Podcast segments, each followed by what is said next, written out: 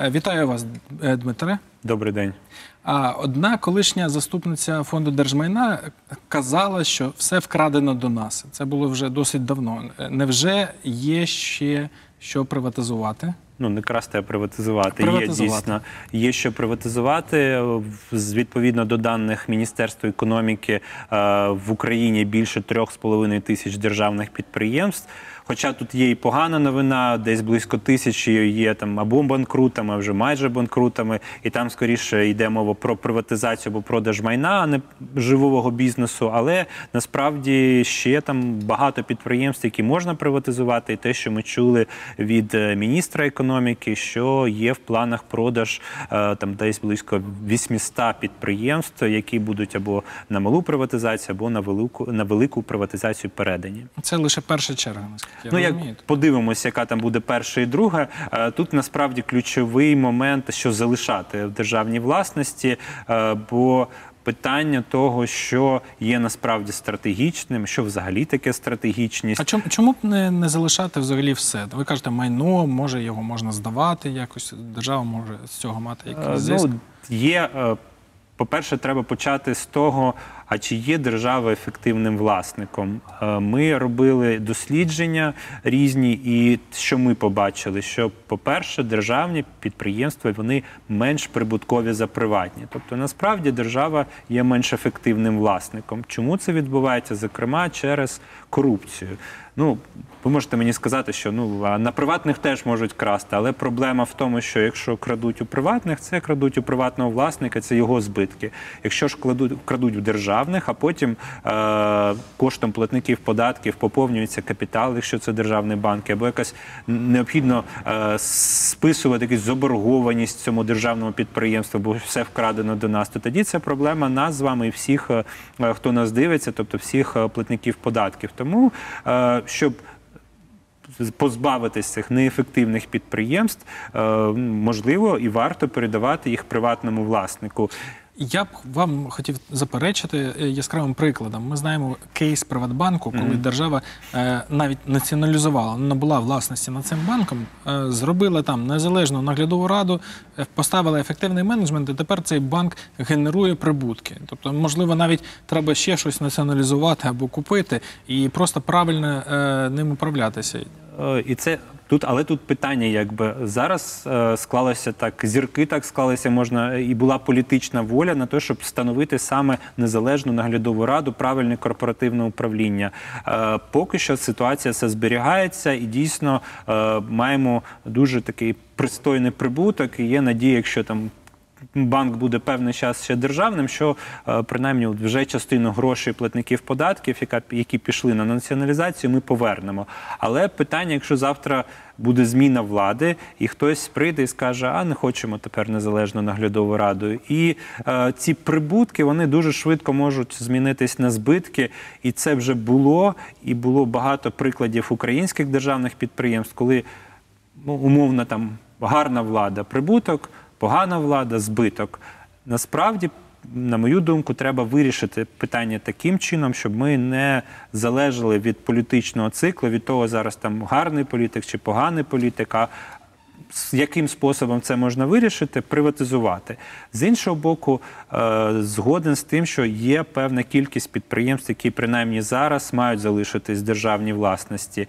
І тут питання, а скільки держава реально може ну, мати таких підприємств? Бо ми не можемо створити на трьох з половиною тисячах державних підприємств незалежні наглядові ради, слідкувати за ними належним чином. Навіть, я думаю, ви як журналісти, ну ви точно не зможете слідкувати за, за, трьома, за трьома тисячами підприємствами. Якщо ж їх буде п'ятдесят, то я сподіваюся, що і держави стане, скажімо так, політичної волі встановити там незалежні наглядові ради, контролювати проблеми, пов'язані з корупційними ризиками. І, власне, журналістів, громадянського суспільства теж буде час для того, що там за умовними п'ятдесятью або шістдесятью підприємствами слідкувати так, що вони працювали на користь громадян України. України. Що це за підприємства? Що ми маємо лишити, на, на ваш погляд? Дійсно, це питання відкрите. На мій погляд, що потрібно лишати, це те, що ті підприємства, які генерують якусь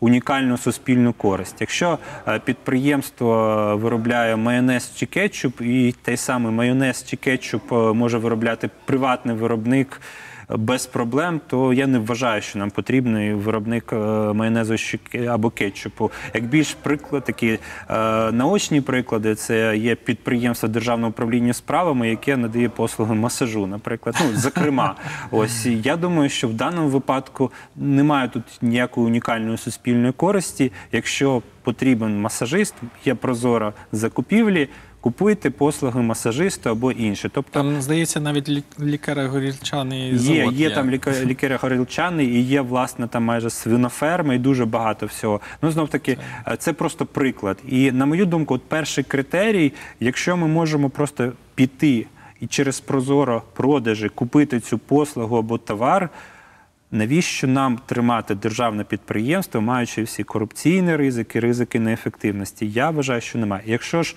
ми не можемо зараз купити, якщо, наприклад, нам потрібні залізничні послуги, ну, зараз ніхто, окрім Укрзалізниці, не здатний е, ці послуги надати. Тоді ми дійсно е, кажемо, що є обґрунтування для того, щоб держава мала державне підприємство. Але це знов-таки в довгостроковій перспективі там теж можливі якісь варіанти, коли ми залучаємо якось частково стратегічного інвестора і так далі. Але, здається, по Укрзалізниці в нас є домовленість з Європейським Союзом в рамках зони вільної торгівлі, що ми лібералізуємо цей ринок і пускаємо приватних перевізників, як на грузові. Це тема окремої передачі, насправді. Якщо дуже спростити, план є такий. В нас зараз Укрзалізниця – це такий єдиний холдинг, але в рамках нього є окремі бізнеси, є колії.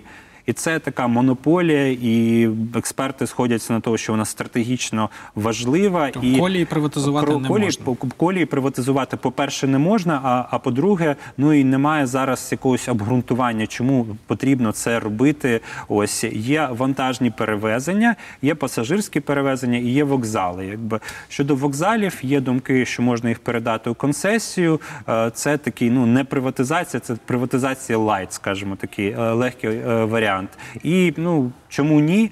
Якщо приватний власник, і є досвід Європи, Сполучених Штатів, там дуже часто вокзал, він вже втратив, знаєте, таку функцію, коли там треба було чекати дуже довго і так далі. Ну, зараз квитки можна купити так, в інтернеті. Так, квитки можна купити онлайн, якби.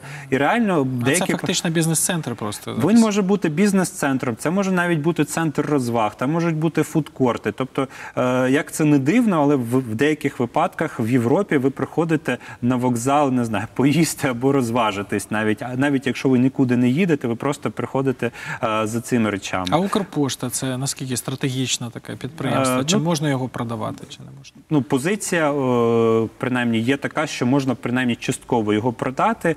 Ось зараз о, Укрпошту, чому зараз треба, ну, чому не можна просто от завтра взяти і продати? Бо є дуже багато певних речей, пов'язаних з Укрпоштою, які треба вирішити до того. Укрпошта зараз доставляє пенсії там, де немає банківських відділень. Тобто, в принципі, пенсіонери можуть відкрити банківський рахунок, але якщо це невеличке село, і там не буде відділення, і єдиний спосіб отримати пенсію, то треба, щоб поштар туди приїхав і видав цю пенсію.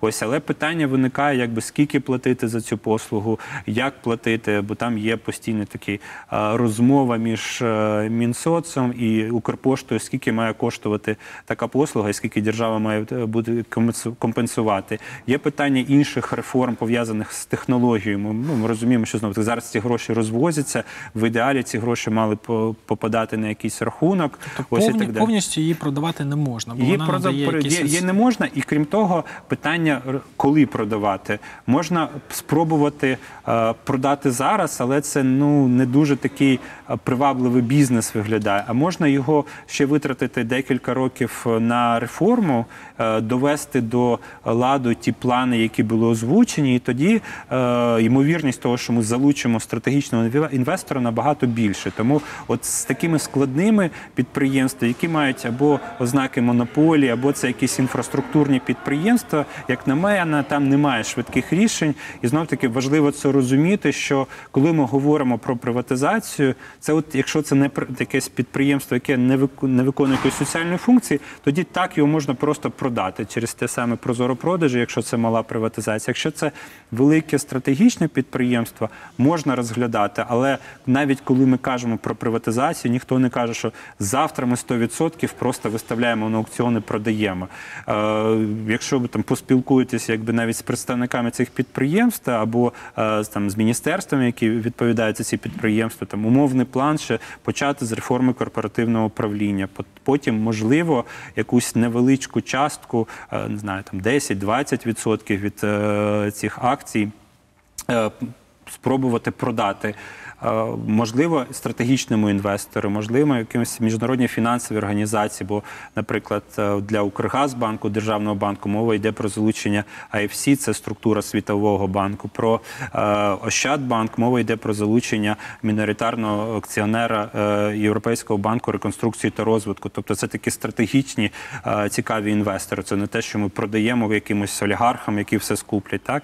Тобто тут мова про це не йде. І потім на наступному етапі, можливо, якусь частку продати на закордонній біржі. І це було б супер, насправді, для будь-якого державного підприємства, якщо б воно в Варшаві або, краще, навіть в Лондоні продало б, там, змогло продати десять відсотків від своїх акцій. Ну, я, я б, наприклад, як громадянин хотів би, можливо, купити м, кілька акцій Укрпошти або, можливо, Ощадбанку. Це теж розглядається. Якщо е, прочитати стратегію затвердженого Ощадбанку, там якраз є от плани про ай пі о, і мова йде про можливість там такого народного ай пі о, щоб дійсно не лише це було там ай пі о десь в Лондоні, а якась частка продавалася в Україні. ай пі о – це продаж акцій. Да, це фактично продаж акцій. Тобто, е, знов-таки, як ми говоримо про, про, про приватизацію? Бо якщо ми зараз вийдемо на вулицю і спитаємо, що ви думаєте про приватизацію, більшість людей нам почнуть розповідати про ваучери. І це дуже важливо, щоб ми зараз пояснили людям, що мова не йде про те, що ми знову якісь будемо ваучери роздавати і потім хтось щось скупить. Зараз ситуація, підхід інший. І якщо ми говоримо про нестратегічні підприємства, це продаж в цілому. Якщо ж ми говоримо про стратегічні, важливі підприємства, ми говоримо про такий частковий продаж. Але для цього має виконатись декілька умов, бо якщо ми продаємо там п'ять відсотків акцій в Лондоні чи навіть в Україні, для цього треба спочатку створити акціонерне товариство. Якщо це акціонерне товариство, то воно вже працює по певних законах, ну, тобто є окремо законодавство, да, розкриття інформації, незалежна наглядова рада і купа ще інших речей, тобто там вже не так і легко красти, чесно кажучи. І оце сам процес підготовки до того, щоб колись там продати ці там десять відсотків акцій, він вимагає змін на підприємстві, і він цінний цей процес тим, якраз, що якраз він зменшує можливості красти на цьому підприємстві, збільшує прозорість, збільшує ефективність цього підприємства. І ще раз хочу підкреслити, що коли ми говоримо про приватизацію, ми не говоримо про ваучери, а ми говоримо про аукціони. Так, ми якщо говоримо... ми це мали, малі форми і біржі цінних паперів, якщо це якісь так, великі. Так, це дуже важливо, історії. Що знов-таки, бо якщо б там ми зараз певні політики тут були присутні, це було б ток-шоу, нам би почали е- закидати, що ми хочемо розпродати Україну, все, що залишилось, все, що не вкрадено до нас, ми зараз пропонуємо допродавати. Насправді ні, ми продаємо е, цими повністю тільки те, що не стратегічно, а про стратегічна мова йде про те, що в перспективі трьох-п'яти років, це точно навіть не завтра, і навіть не через рік, можливо, будуть продано, не знаю, десять, двадцять чи тридцять відсотків. Ось, але для того, щоб це зробити, треба спочатку виконати цілий ряд умов, це так звана, знов таки, реформа корпоративного управління, але якщо спростити, це якраз система розкриття інформації, система запобіжників, бо ті інвестори, двадцять відсотків, які прийдуть, вони теж хочуть знати, що в них ніхто не вкраде цю власність, що їх там ніхто там не образить і так далі. Пане Дмитре, все ж таки, нас лишається часу лише на два коротких питання. Mm. Одне коротке питання щодо того, чи правильно я розумію, що держава готова продавати навіть прибуткові підприємства, не знаючи наперед, якою буде ціна. У чому тут логіка? Поясніть ще раз, чому, якщо це навіть виробництво майонезу, але воно прибуткове державне, його треба виставляти на продаж? Ну, дивіться, якщо ви подивитесь на динаміку цих прибуткових підприємств, навіть той Нафтогаз, який зараз суперприбутковий, це мільярди, навіть десятки мільярдів гривень прибутку на рік, ще декілька років тому він був суперзбитковий. І завдання в тому, щоб все ж таки вийти з цього замкненого кола. Коли там з'явилась політична воля і просто її вибору насправді не було, бо альтернатива банкрутства, тоді все ж таки кажуть, що треба зробити його прибутковим. Якщо змінилася влада, немає політичної волі, починають його розкрадати. От... І держава буде отримувати просто податки з так, цього підприємства? Ні, вона буде отримувати вже. податки, але, знов-таки, вона не буде втрачати е, гроші mm. через корупцію. Бо ті гроші, які розкрадаються на державних підприємствах, вони потім, е, розумієте, використовуються і для політичного підкупу, для підкупу на виборах. Бо чому в нас так багато грошей на вибори витрачається і не можуть потрапити такі чесні політики? Зокрема, тому що просто джерелом цих коштів є, от, політи... є різні типи корупції, зокрема, корупції на державних підприємствах. І ще, ще mm-hmm. дуже коротко, чи є обмеження для іноземців у приватизації або, принаймні, для країни-агресора? Для країни-агресора є в законі про приватизацію обмеження, для іноземців обмежень немає. Ось головне, щоб вони потім працювали в українському законодавстві, в рамках українського законодавства. І це важливо, і насправді досвід наш, наших досліджень показує, що іноземні інвестори – це добре, і вони часто набагато ефективніші, ніж там і внутрішні інвестори, але при цьому хочу зауважити, що ніхто не говорить про якусь дискримінацію. Якщо ми хочемо отримати якби максимально ефективний продаж, має максимальна кількість покупців прийти. Так? Ось, а для того, щоб отримати максимальну кількість покупців, потрібно якраз не мати якихось додаткових бар'єрів. Хай приходять українські інвестори, іноземні інвестори. Той, хто запропонує кращу ціну, той стане власником активу. Дякую вам дуже, Дмитре, за пояснення. А глядачам хочу сказати, що з нами був Дмитро Яблоновський, заступник директора Центру економічної стратегії, і ми говорили про приватизацію. Ще одна хороша новина. На цьому тижні Національний банк України знизив свою ключову ставку з шістнадцяти п'яти відсотків до п'ятнадцяти п'яти відсотків. Це значить, що відреагують комерційні банки на це і стануть дешевшими з часом кредити. Можливо, хтось візьме кредит і піде на біржу для того, щоб взяти участь у приватизації. Мене звуть Андрій Яніцький. Це була програма «Еспресо Капітал». Думайте і багатійте.